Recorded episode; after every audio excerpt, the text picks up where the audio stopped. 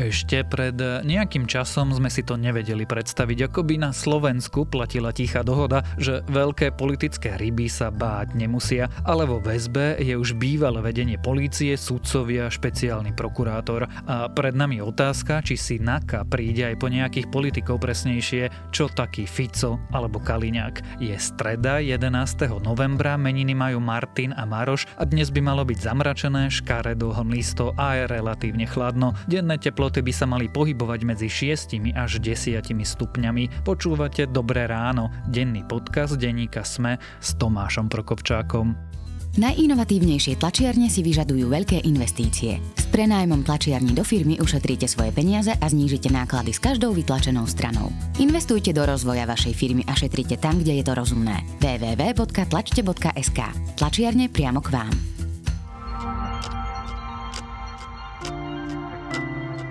A začneme ako vždy krátkým prehľadom správ. Špeciálny prokurátor Dušan Kováčik zostáva vo väzbe. Najvyšší súd včera zamietol jeho sťažnosť ako neodôvodnenú. Kováčik je obvinený zo založenia a zosnovania zločineckej skupiny, z príjmania úplatku, zneužitia právomoci verejného činiteľa a z ohrozovania utajovanej skutočnosti. Kandidátov na nového generálneho prokurátora by mali vypočúvať na budúci týždeň vo štvrtok a v piatok. O tento post sa uchádza 7 záujemcov. Každý by mal v 15 minútach predstaviť svoju víziu prokuratúry. Potom budú odpovedať na otázky. V noci medzi 11. a 5. nad ránom bude platiť zákaz vychádzania, výnimko bude len cesta do práce a k lekárovi. Certifikáty o teste na koronavírus sa budú vyžadovať do nedele večera. Premiér tiež tvrdí, že prevádzky by sa zatiaľ otvárať nemali. Arménsko prakticky prehralo vojnu o Náhorný Karabach. V pondelok arménsky premiér oznámil, že s Ruskom a s Azerbajdžanom podpísali dohodu o ukončení vojny. Dohoda potvrdila nový stav na území, ktoré v posledných dňoch dobil Azerbajdžan. Pozorovatelia dohodu opisujú slovami, že Arménsko kapitulovalo. Česku už ochoreniu COVID-19 podľahlo viac ako 5000 ľudí, aj keď sa zdá, že v posledných dňoch sa situácia u našich západných susedov zlepšuje, počet úmrtí môže ešte narastať. V Česku sa novým koronavírusom už nakazilo viac ako 420 tisíc ľudí. A ak vás správy zaujali, viac nových nájdete na webe Deníka Sme.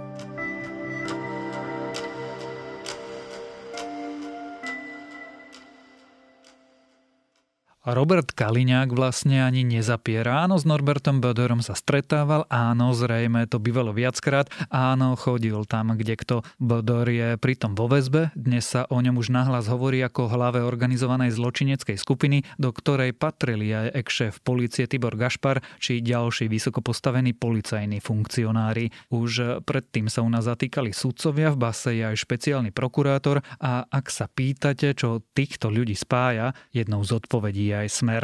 Skončia teda vo väzení aj Výboch či Brhel alebo aj Robertovia Fico a Kaliňák, ako na toto zatýkanie reagujú a aká v tom celom bola ich úloha a čo to teda spravilo a spraví so slovenskou politickou scénou sa dnes budeme rozprávať s komentátorom denníka SME Petrom Tkačenkom. To, to, vlastne, to vlastne hovorí... má Norbert Bodor. Boli ste u neho niekedy vo To je možné.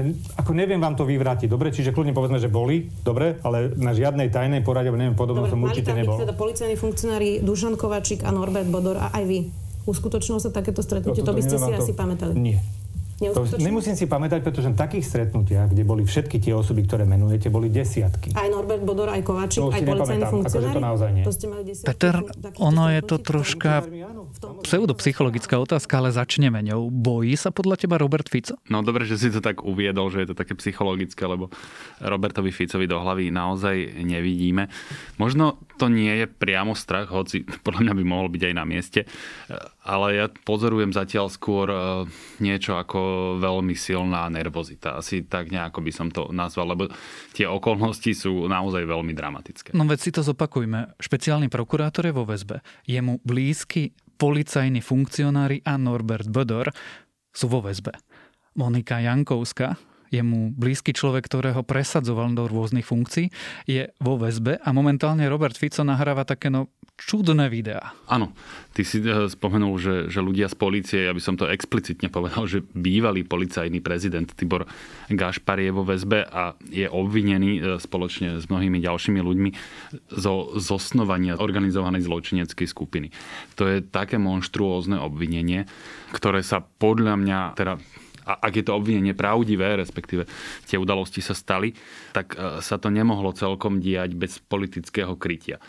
To znamená, že, že my žijeme naozaj v extrémne neštandardných časoch a pokiaľ ide o tie videá Roberta Fica, e, ja by som ťa možno dokonca drzo opravil. Ja by som ani nepovedal, že nie je štandardné. Ono je, na, na nich je vlastne najabsurdnejšie to, akým štandardným dojmom sa usilujú pôsobiť. Hej, že on teda okrem toho, že vystupuje na obhajobu svojich ľudí, s ktorými spolupracoval hej, a apeluje na prezumpciu e, neviny, čo je od neho e, veľmi pozoruhodné špeciálne od neho, ktorý obviňoval ľudí krížom krážom, že by vlastne mali byť radi, že nie sú v base. Tak okrem toho on točí akože politické videá ako vlastne líder opozičnej e, strany, kde v podstate hovorí k veci, akurát, že jeho už nikto, nikto sa na neho nepozerá ako na nejakého legitímneho politického lídra, ale ako na človeka blízkeho ľuďom, ktorí sú vyšetrovaní z obzvlášť závažnej trestnej činnosti. Takže toto je veľmi zvláštne, ako on sa usiluje pôsobiť dojmom politika, ale už mu to asi málo kto uverí. Skôr, než sa opýtam teda, čo to znamená a ako si bol blízky s týmito ľuďmi, ktorí sú dneska vo väzbe, preformulujem tú pôvodnú otázku. Mal by sa bať? Robert Fico. No teraz e, neviem, že, či mu máme akože radiť, lebo však veď sa vraví, že strach je akože e, zlý radca, takže to by mu nejako nepomohlo, ale ty sa zrejme pýtaš na to, či existujú rozumné predpoklady nazdávať sa, že toto trestné stíhanie e, povedie až k Robertovi Ficovi, ktorý by mohol niesť trestoprávnu zodpovednosť. Ja to poviem explicitne. Môže Robert Fico a Robert Kaliňák skončiť vo väzení? to strašne záleží od toho, ako som spomínal, že podľa mňa, ak tie obvinenia sa zakladajú na pravde, to treba zdôrazniť, že stále sa tu bavíme o kondicionáli. Ak sa tie obvinenia zakladajú na pravde tých ľudí, ktorí sedia teraz vo väzbe, tak podľa mňa sa to nemohlo diať bez politického krytia. A teraz je veľká otázka, do akej miery bolo toto politické krytie a zrejme z toho nejaké vyplývajúce benefity, e, tak povediac, inštitucionalizované. To znamená nejakým spôsobom e, potvrdené tak, aby sa dalo dokázať, e, že k ním naozaj došlo a potom do akej miery budú títo ľudia lojálni napríklad Robertovi Ficovi a Robertovi Kaliňákovi, lebo ja som to schválne spomínal, ako vystupuje Robert Fico v tých videách a ako sa vyjadruje, lebo on im prejavuje naozaj veľmi silnú mieru lojality. Napriek tomu, že to sú vlastne ľudia, z ktorých si verejnosť a podľa mňa plným právom e, nielenže robí posmech, ale sú predmetom verejného opovrhnutia, hej, povedzme Dušan Kováčik, e, alebo pani Jankovská, alebo Kajetan Kičura. A Robert Fico sa ich za cenu obrovských politických nákladov stále ako keby zastáva. Čiže tu je otázka, či bude tá lojalita obojstranná a potom do akej miery boli inštitucionalizované tie vzťahy a odmeny. Ja by som sa teraz, a opäť zdôrazním, že stále sa bavíme v kondicionáli, na teraz by som povedal, že Robert Fico mal dosť rozumu a prezieravosti, aby sa všetky tieto veci, ak sa diali, aby sa diali striktne neoficiálne a aby bolo čo najmenej indícií a nepriamých dôkazov, e, takých, ktoré by mohli napríklad obstať pred súdom. Čiže je to trošku podobná situácia ako s bývalým generálnym prokurátorom, keď z toho, čo vieme, jeho peniaze držal Marian Kočner? No, e, my sme videli, že Robert Fico naozaj čerpá e, hmotné statky, na ktoré by si on vlastnou politickou činnosťou a aj, aj keď zhrá tam príjmy pani manželky, len ťažko mohol zarobiť, e, respektíve musel by mať nejaké zvláštne e, bočné príjmy a tak ďalej. Čiže toto podozrenie je silné. Či bude dosť silné e, na to, aby on čolil trestnoprávnej zodpovednosti, to sa v tejto chvíli ja neodvážujem hádať. Znamená to, že namiesto po Roberta Fica si Naka môže prísť po Miroslava Výboha alebo Brhela? Myslíš ako ľudí, ktorí mu sprostredkúvali istý typ služieb, alebo takí, ktorí nie celkom legálnym spôsobom čerpali z vplyvu smeru? Oboje. No pri týchto ľuďoch je to oni to majú oveľa komplikovanejšie ako Robert Fico. Hej? Lebo ja som spomínal, že Robert Fico, ak to kryl, tak to kryl striktne politicky.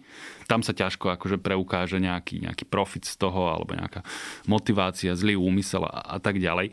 Kdežto pri týchto pánoch podnikateľoch, ktorých si spomenul, tak tam je čerpanie nejakých majetkových výhod samotným jadrom podnikania ako takého. Hej?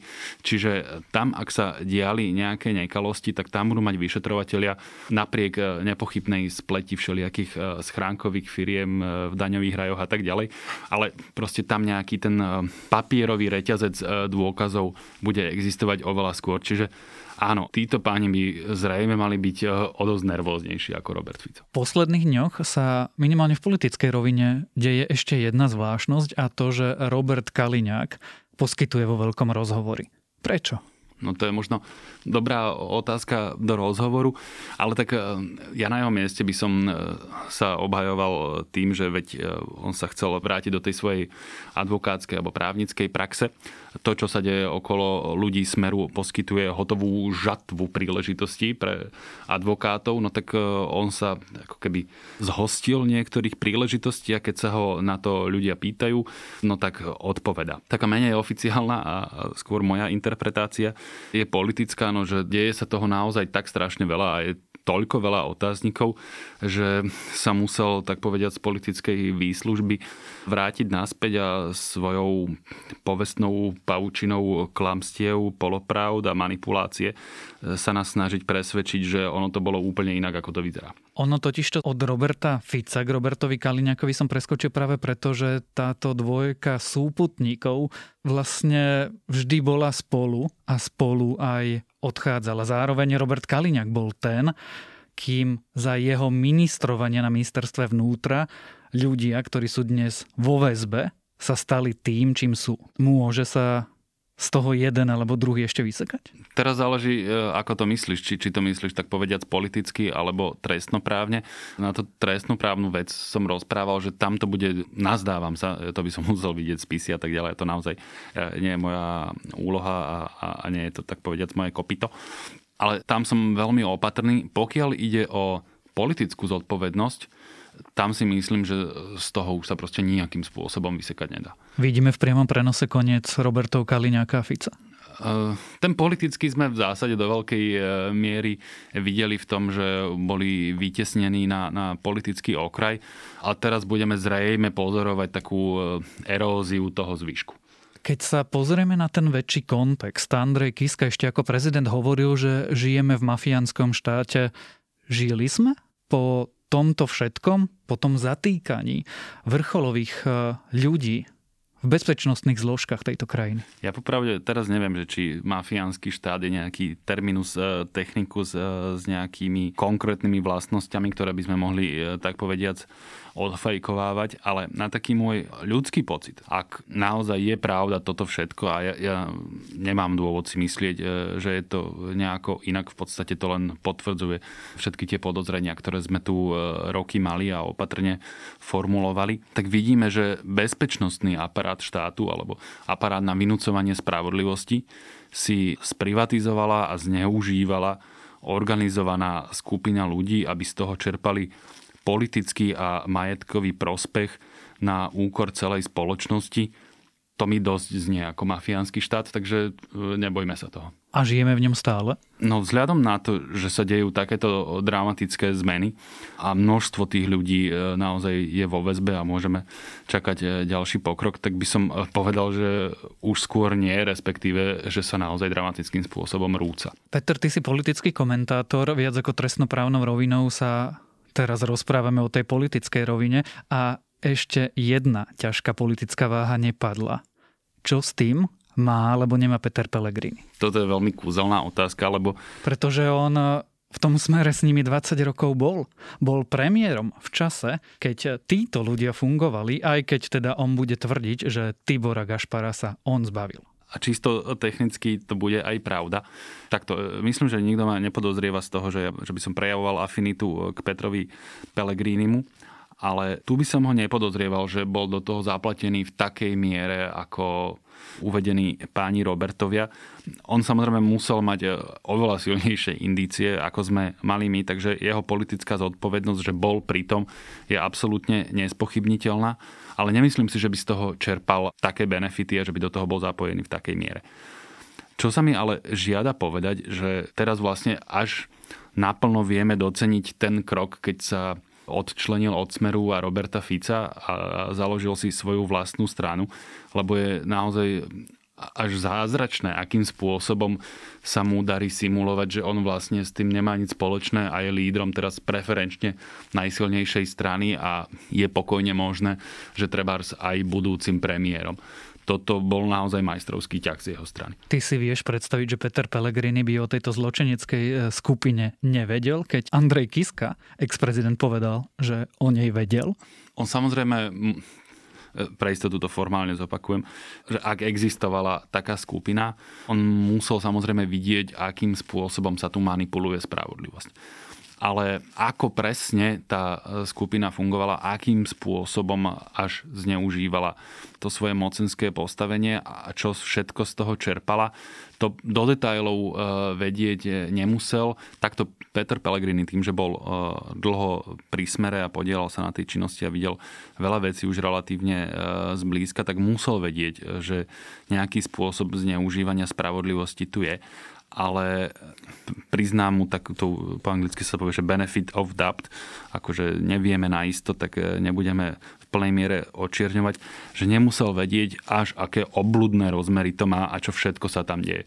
Takže e, možno som v tejto chvíli príliš veľkorysý, takže poviem, že musel vedieť o zneužívaní, ale nemusel vedieť v akej miere môže z tohto Peter Pellegrini nakoniec celého výjsť ako víťaz, napriek tomu, že 10 ročia bol smerackým kádrom, napriek tomu, že bol premiérom týchto ľudí za túto stranu. No ako vravím, je to ťažko uveriteľné, ale ono sa to naozaj môže stať. Teraz je veľmi predčasné čokoľvek hovoriť.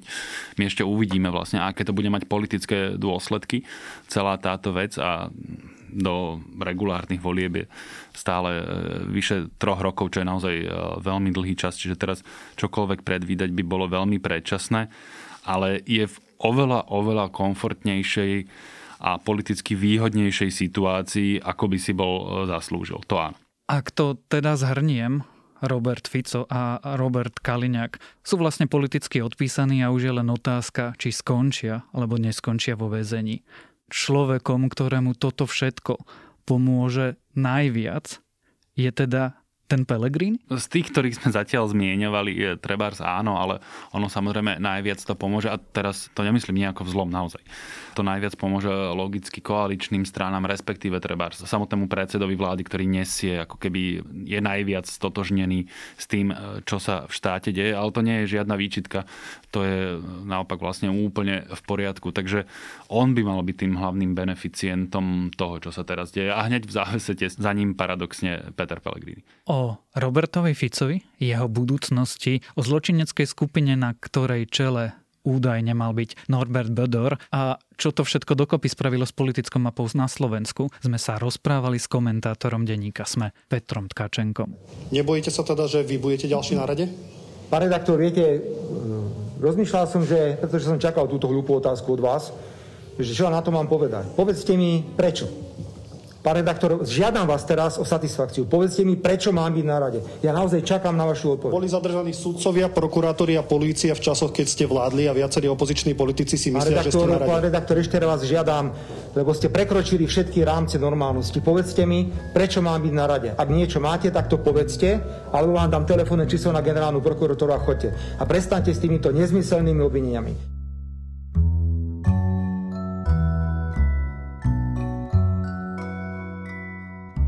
Ľudia mávajú rôzne hudobné úchylky, no a tou mojou je britská urban music, presnejšie grime, takže moje dnešné odporúčanie bude hudobné. Dizzy Rascal má nový album E3AF a najsilnejší je pri návrate k špinavému pouličnému zvuku. To je dobrá správa, pretože grime, tento britský hip-hopový štýl, ktorý vlastne Dizzy spolu zakladal, mu sedí neporovnateľne lepšie než jeho patetické a zlé výlety do diska. Ak teda máte radi energický moderný rap, toto je čosi pre vás a fakt odporúčam počúvať na niečom, čo dokáže zahrať všetky tie subbasy a to je na dnes všetko. Dávajte na seba pozor a majte pekný deň. Počúvali ste Dobré ráno, denný podcast denníka Sme s Tomášom Prokopčákom.